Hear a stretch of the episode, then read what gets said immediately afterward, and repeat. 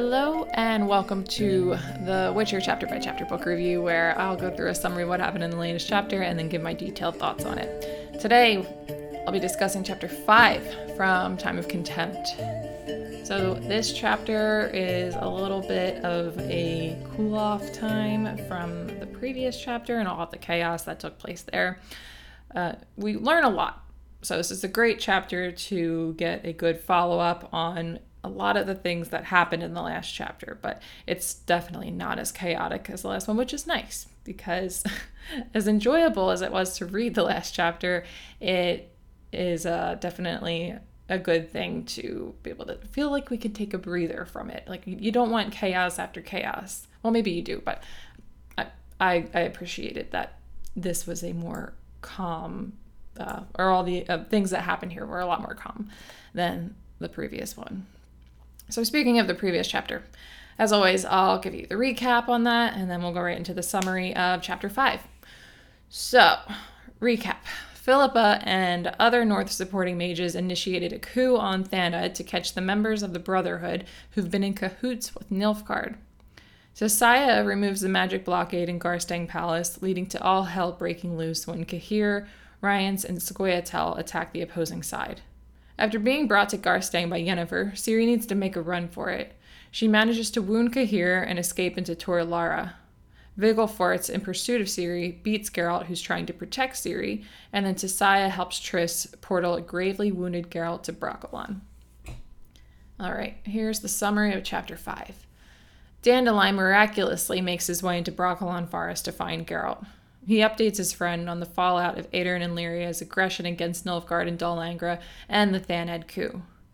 Nilfgaard invaded Aedirn and Lyria, capturing major cities, killing many civilians, forcing people into slavery, and leaving scorched earth behind, while all of the northern rulers left the countries to their fate. Foltest of Temeria agreed to a truce with Nilfgaard.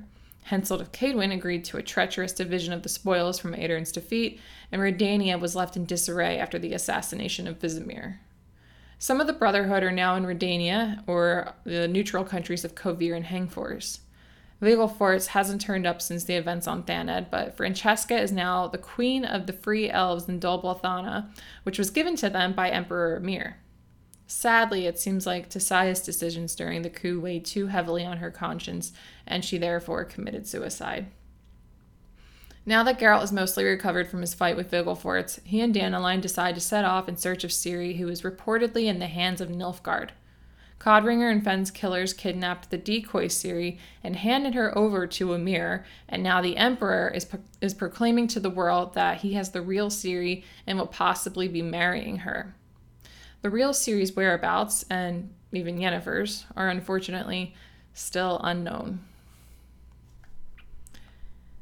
Well, we made it back to Brokilon. Haven't been there since the Sword of Destiny book, Sword of Destiny short story. Dandelion, he's able to get in there uh, without getting shot. Uh, if you remember, you can't go into Brokilon. And it's, I, I said in the summer, he miraculously gets in there. It's actually a really big deal. So he does that without getting shot because he is singing and playing his lute as he is getting closer to entering. And the dryads really like music. And they're gonna, if they like music, they're gonna like Dandelion because he is a very talented. I mean, say what you will about him. I know uh, Geralt gives him a hard time a lot, but I don't think anybody would deny that he's a very talented musician. He's very famous for his musical talent. So he's able to get in that way.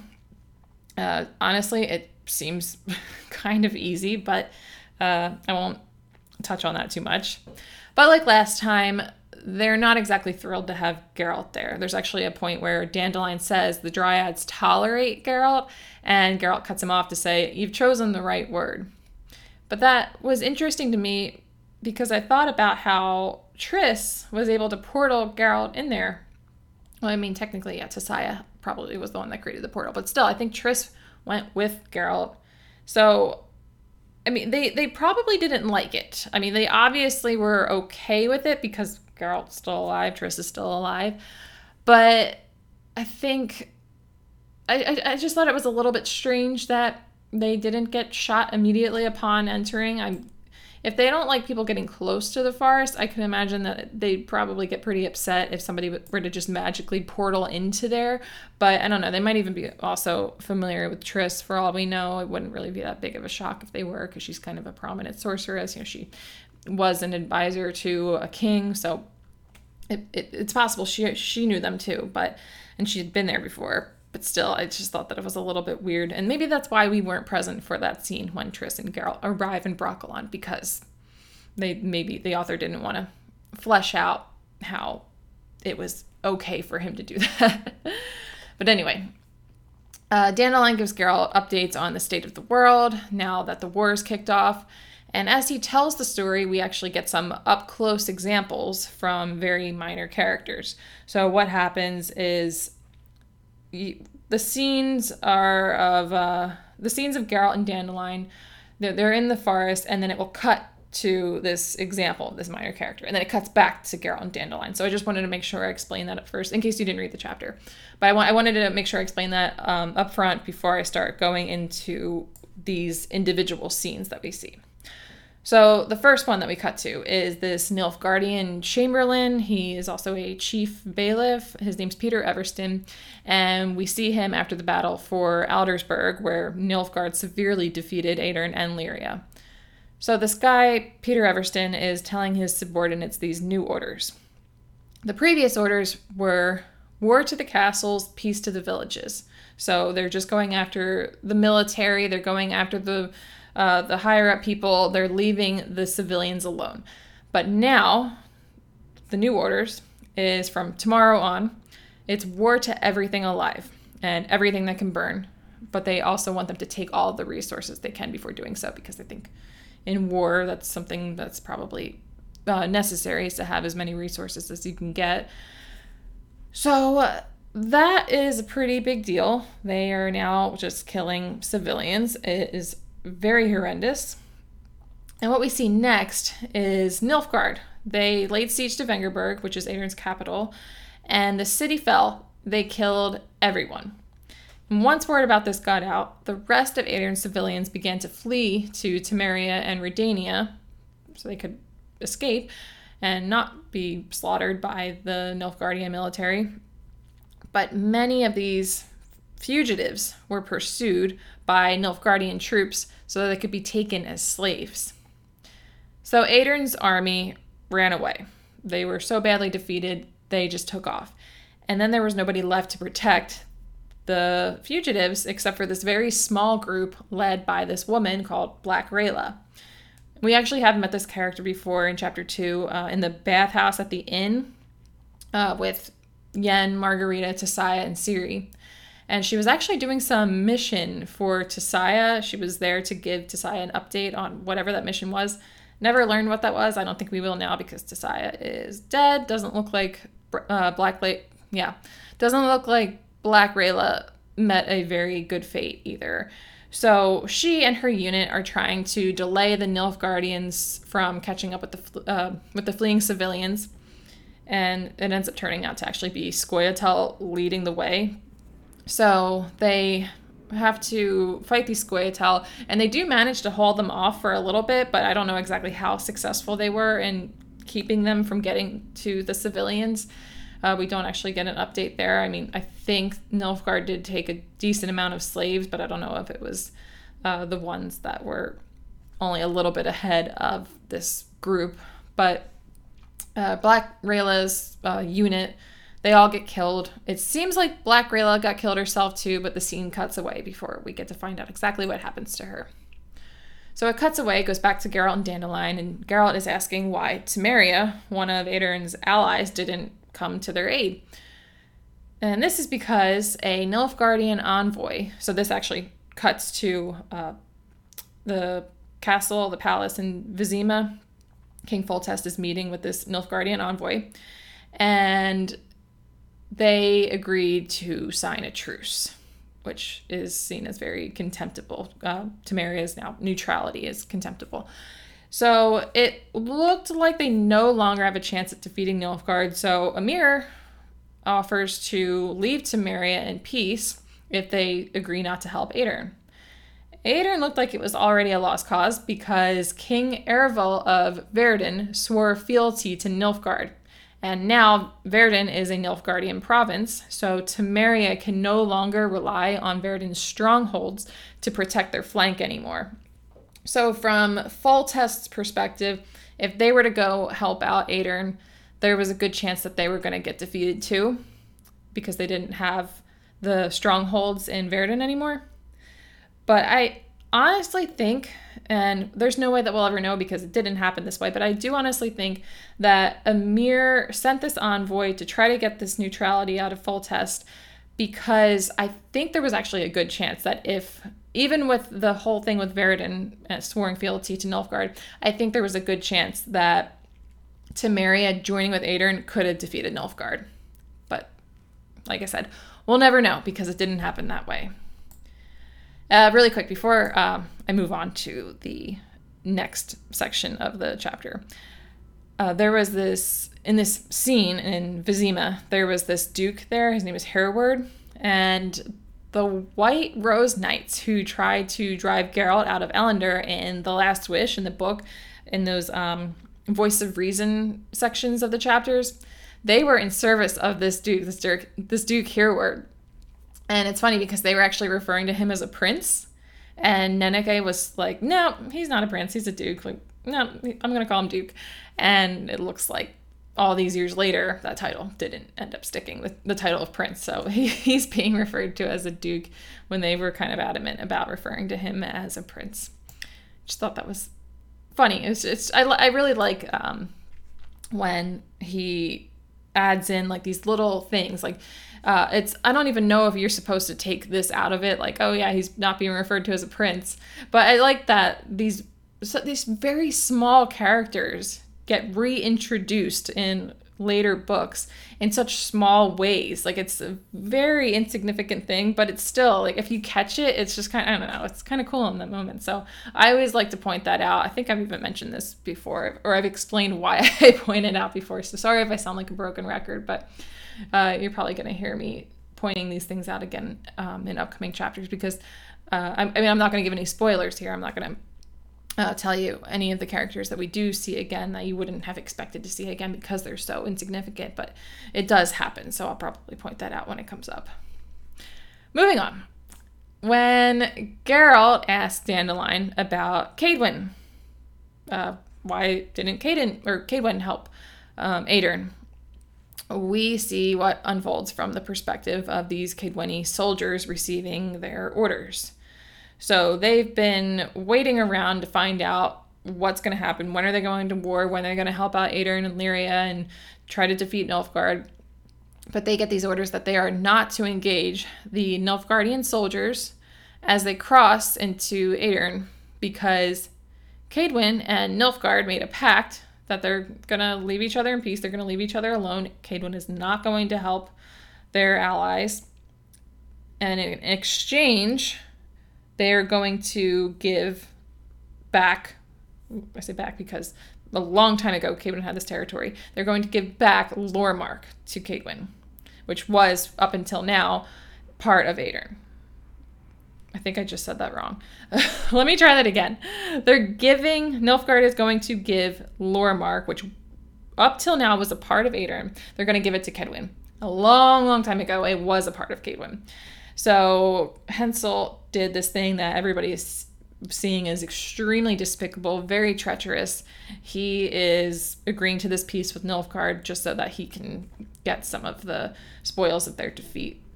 And it is it's uh, it's really messed up and he's going to go down in history known as this treacherous despicable king. So i mean that's uh, he did it to himself. You can't you can't feel bad for the man but that is uh, how we find out what happened with the allies of um, Aedirn and Lyria, why they didn't help out. And also Redania, I mentioned this in the summary, they're just in super uh, they're just very disorganized. It's, I think it's just very chaotic in that country right now because their king, King Vizimir, was assassinated. Uh, didn't get any updates on that though. Don't know who it was. I mean, I'm sure it was somebody working for Nilfgaard. It would be uh, pretty odd if it was anybody else, but yeah, uh, they don't have a king at the moment. And we're not given any up close examples of anything that's going on there. But we do know that Dijkstra is being carried around in like a big chair because his ankle got snapped by Geralt in the last chapter. So uh, that sucks for Dijkstra, but I don't feel bad for him. All right, well, Geralt then asked Dandelion about the sorcerers. So we got the updates on the countries. Now we're getting to see what happened with the sorcerers. We only really see uh, one sorceress, but um, we do hear a little bit about some of the other ones. So we find out about Francesca Findabair. We see her up close. She has become a queen, and in the scene that cuts to her, she's speaking with Philip Filavandrel, who we, of course, met in the Edge of the World story. And Filavandrel wants her to expand their borders past Dol Blathanna, which was just given to them. But she refuses to try because she knows Emhyr isn't exactly a giving person, and it's honestly a really big deal that he gave them Dol Blathanna in the first place.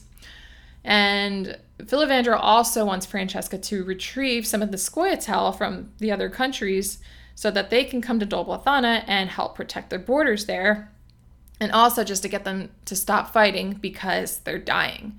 They're young elves. They can't have them dying out because the whole elven race is going to go extinct if they can't reproduce with these younger elves. And Francesca says that she agreed with Emhyr to publicly condemn the squirrels, which isn't something she wanted to do. It's not something Francesca, or not Francesca, not something Filavandrel wants to hear. But she did this because Foltest and Henselt agreed to let the free elves have Dol Blathanna as long as they do condemn the squirrels. She also says that Emhyr wants the squirrels to keep fighting in order to disrupt the Northern Kingdom's war preparations. So, because these young elves are dying, it's really in their best interest to stop fighting, to put an end to everything that they've been doing with the whole, you know, the whole Scoia'tael movement. But it probably isn't going to happen anytime soon, unfortunately. And you're hearing that they should do it from Filavandrel, who's very old, who's very wise. And if you hear it from him, then it's probably I'm like I, I'm I, I am willing to believe that that is what is in their best interest. But unfortunately, it's not looking good for them. It's not looking good for a lot of people right now, except for Emperor Emhyr Uh, let's talk about that. So, we are brought back to from the Francesca scene. We're brought back to Brokilon with Dandelion and Geralt, and there are these Scoia'tael fugitives that are arriving in Brokilon. Geralt goes and talks to them. We don't get to witness what is said in that conversation, but it seems like they updated him on the news that Ciri is in Nilfgaard. So Dandelion has heard this too before he got to Brokilon.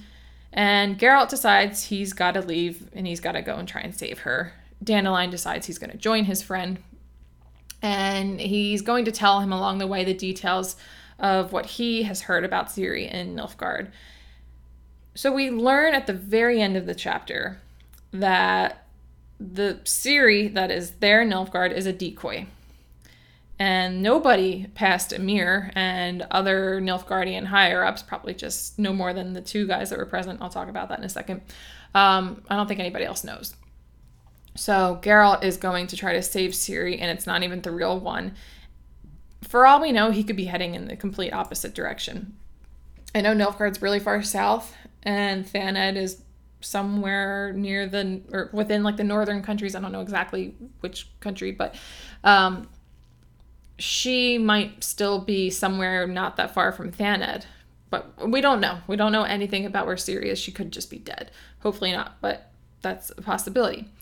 Anyway, Geralt could be going to Nilfgaard and she could not be there, and he's wasting a lot of time trying to get there. But anyway, we don't get to see any more of Geralt and Dandelion in the chapter before it or after it cuts to Loc Grim, Emhyr's summer palace. And in this scene, Emhyr gets announced into the throne room, and then that's followed by the fake Ciri being announced into the throne room. And he declares in front of everyone that he will return her royal titles to her, that she will be safe in Nilfgaard, and that he's endowing her with the title of Duchess of Rohan, and he's going to send her to temporarily live in the castle of Darn Rowan. And Darn Rowan is very, very far away. So he's doing this so that he doesn't have to see her, he doesn't have to court her. And speaking of courting her, just wanted to say really quickly, and this might not even be that important, but he never mentions that he's planning to marry her. This is just said by the nobles who were present in the throne room, and they're talking about it before Emhyr enters. So it's kind of just them theorizing. But they honestly are probably correct since Emhyr sent away his mistress. He had this woman that was supposed to be very beautiful that he was having this affair with for years. He sent her away, and it would be in his advantage, politically speaking, if he married Ciri. So yeah, he's got this fake Ciri. Uh, at this point in the chapter, we don't know that, but because we do know that by the chapter, by the time the chapter is over, something that I was wondering is what does Emhyr think he's gonna do if the real Ciri does turn up? Like, let's say Redania or Kaedwen gets a hold of the real Ciri. I don't know what his backup plan would be there. But then again, when you think about it, this isn't a world where they have technology like there's no TV, there's no internet. I don't really know how they could prove that the Ciri they have is real. Like if that were to happen. But I, it, it could really just be, you know, his word against theirs. He could say, "Oh, the the, the Ciri they have is an imposter. the one I have is the real Ciri I don't know, but that was uh, one thing that I came out of this chapter not totally sure on what he would be doing. There's a few other things. I'm going to talk about them here in a minute, but yeah, that one I, I don't know. He's he's not a dumb man. You can say what you want about Emhyr, but he's definitely smart and strategic. So he's got to have some backup plan, but he doesn't share it with us, so we don't know. so later, Emhyr meets privately with the chief of military intelligence, Vattier de Rideaux, and this coroner, Stefan Skellen, who's also known as Tawny Owl, and an astrologer, Xarthisius. So Emhyr orders Xarthisius to look for the real Ciri, never saying exactly who it is that he wants him to find, but we know that it's the real Ciri he wants him to locate. And to help with finding her, he tells this astrologer that he will provide him with her hair. How in the world does he have some of Ciri's hair? I, I don't even know what else to say about that. It's just how. so he sends the astrologer Xarthisius, he sends him away. And then he orders Vat- Vattier to arrest and torture Rience and Cahir. So Rience and Cahir, I did say this about Cahir, but Rience is now included in this too. Uh, they're in the doghouse. They are not going to meet a very good fate if Nilfgaardians get their hands on them because they do have to actually find them first. They, he, Emhyr doesn't know where they are, but he's sending one of his top people to go locate them and then torture them. So you wouldn't want to be those guys right now, but I mean, it's another person. I'm not, I'm not going to show any sympathy for them. So he then orders Tawny Owl to find Vilgefortz's hideout and kill him I don't know why he's so sure Vilgefortz is alive if nobody's heard or seen him since Thanedd. I don't get that. But then Emhyr reveals this is the very end of the chapter. He reveals that Ciri has been the Ciri that he's been sent is an imposter. He knows it's not the real one. This is another thing I don't get. How does he know it's not the real one? I don't know how he knows that. I, I, he's a smart guy. I've said it. I just don't know how he could be so sure pretty strange. All right, so I've got my closing thoughts here. Uh, first thing I wanted to talk about my closing thoughts was uh, aside from having the real Ciri, things seem to be working out really well for Emhyr, and things are going extremely poorly for the northern leaders. So, aside from losing the war that they wanted to restart, they also, I mean, it's not true, but they are believing that Emhyr has Ciri, which was a huge priority for them to pre- prevent from happening. So, yeah, things are not going their way one bit. Uh, Vilgefortz and Ciri, they are both missing. So, we got updates on no updates uh, since what happened on Thanedd. He followed her into that tower, and then the tower got destroyed. So, they could both just be dead. a lot of people seem to believe that that's not the case. I mean, I know with Ciri, a lot of people are just they're, they're going to think that she's alive because there's this decoy Ciri. But with Vilgefortz, why do they think he's still alive? Even when Dandelion mentions it to Geralt, it's just like, oh yeah, no one's seen from him. But nobody thinks that he would be dead when the tower that he went into got destroyed. I don't know. Also, thinking with Yen, maybe she followed them in there and uh, that's why she hasn't turned up yet. I'm not saying I, that that could be totally false. A lot of different things could have happened the end, but that was just one little thing that I thought of uh, was a possibility because nobody's heard from her. Don't know what's going on with Yen. Hopefully she's alive, just like we hope Ciri is alive. You know, it would be great is if Ciri and Yennefer are still alive and Vilgefortz died. I don't think we'll be that lucky though. Uh, yeah, last thing is that this war is fully in motion. It got kicked off in the last chapter. It's in full swing right now. I don't think Emhyr is going to stop with Aedirn, Lyria, and Rivia. I think he's probably going to keep on going. He is supposed to uh, not get involved with Temeria and Kaedwen, but I would not put it past this man to try and, and try and invade those countries at some point soon. And then also Redania. He didn't seem to have signed any treaties or any truces with Redania, and they are in complete disarray right now with Vizimir's assassination. They don't have a king at the moment. So this would actually be the perfect time for them if they wanted to invade Redania. I think it would be really easy for them at this moment. So I don't know. Maybe we'll find out about that in the next chapter. But yeah, we are back to, we got a lot of answers in this book. And now we're back to getting a lot more questions. There's just a lot of uncertainty at the moment. But hopefully, we'll get at least a couple of answers in the next chapter.